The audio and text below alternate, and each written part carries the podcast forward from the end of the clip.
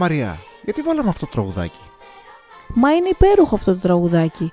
Και έχουμε το πρώτο podcast του 2023, άρα θα μιλήσουμε για κάτι ελπιδοφόρο και κάτι που μας προκαλεί πάντα χαμόγελο και χαρά. Μα τι είναι αυτό το τόσο ελπιδοφόρο, για ασφάλεια δεν θα μιλήσουμε.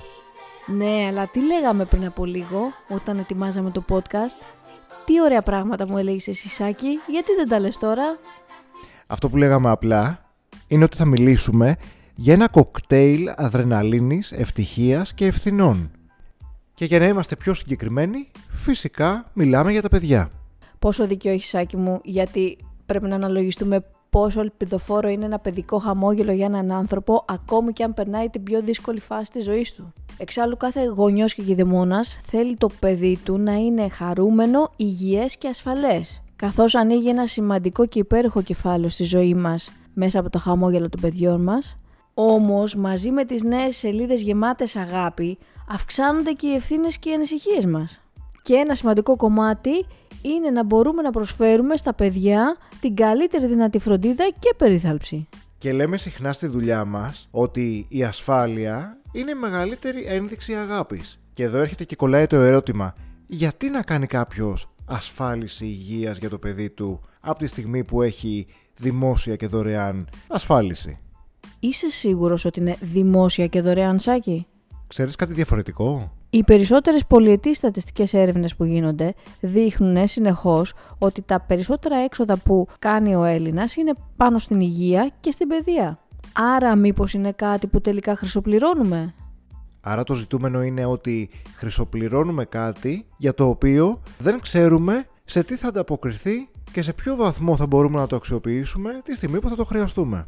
Και φυσικά εδώ να διευκρινίσουμε ότι δεν απαξιώνουμε τη δημόσια ασφάλιση σε καμία περίπτωση. Ίσα ίσα θεωρούμε ότι θα έπρεπε να ενισχυθεί και να καλύπτει σε μεγαλύτερο βαθμό τις περιπτώσεις τις οποίες αναφέρουμε. Από την άλλη, έρχεται η ιδιωτική ασφάλιση, δρώντας επικουρικά ή στο 100% αποσυμφορώντας έτσι το δημόσιο σύστημα υγείας.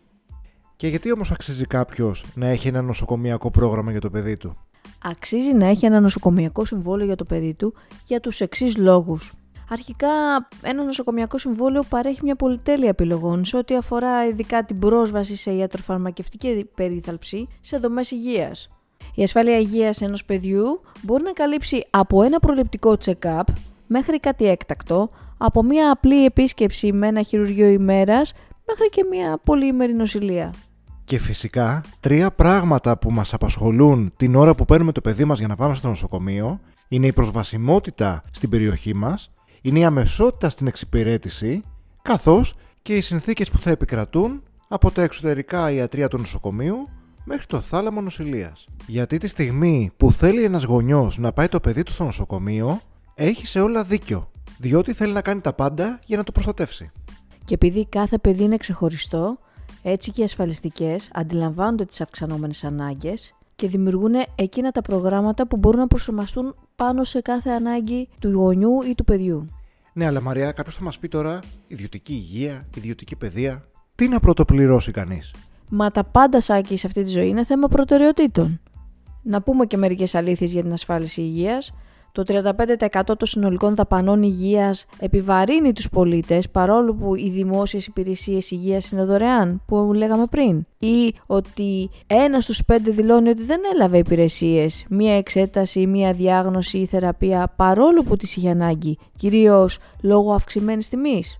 Αλλά να πούμε και την έξυπνη πρόταση. Η χρήση δημοσίου φορέα σε συνδυασμό με την ιδιωτική ασφάλιση μπορεί να εξασφαλίσει αποτελεσματική διαχείριση κόστους και υψηλή ποιότητα υπηρεσιών. Έτσι, όταν έχουμε αγκαλιά ένα παιδί που κλαίει γιατί πονάει, δεν χρειάζεται να περιμένουμε από 5 ώρες και πάνω. Μπορούμε να έχουμε τη δυνατότητα και την επιλογή να μας δουν το γρηγορότερο δυνατό. Αυτό είναι η προτεραιότητα στη ζωή μας και μιλάμε για μια ουσιαστική ανάγκη που υπάρχει για την προστασία της υγείας των παιδιών με καλύψεις που αφορούν απλά ατυχήματα και τραυματισμούς, λοιμώξεις και τις γνωστές ιώσεις που μας ταλαιπωρούν όλο αυτό το διάστημα, καθώς και πιο σοβαρές παθήσεις. Και επειδή ο καθένας θέλει το καλύτερο για το παιδί του, Η φερεγγιότητα εδώ πρέπει να μεταφράζεται με τη σωστή επιλογή του ασφαλιστικού συμβούλου, ο οποίος είναι εκείνος που διαθέτει τις γνώσεις των ασφαλιστικών προϊόντων και της αγοράς,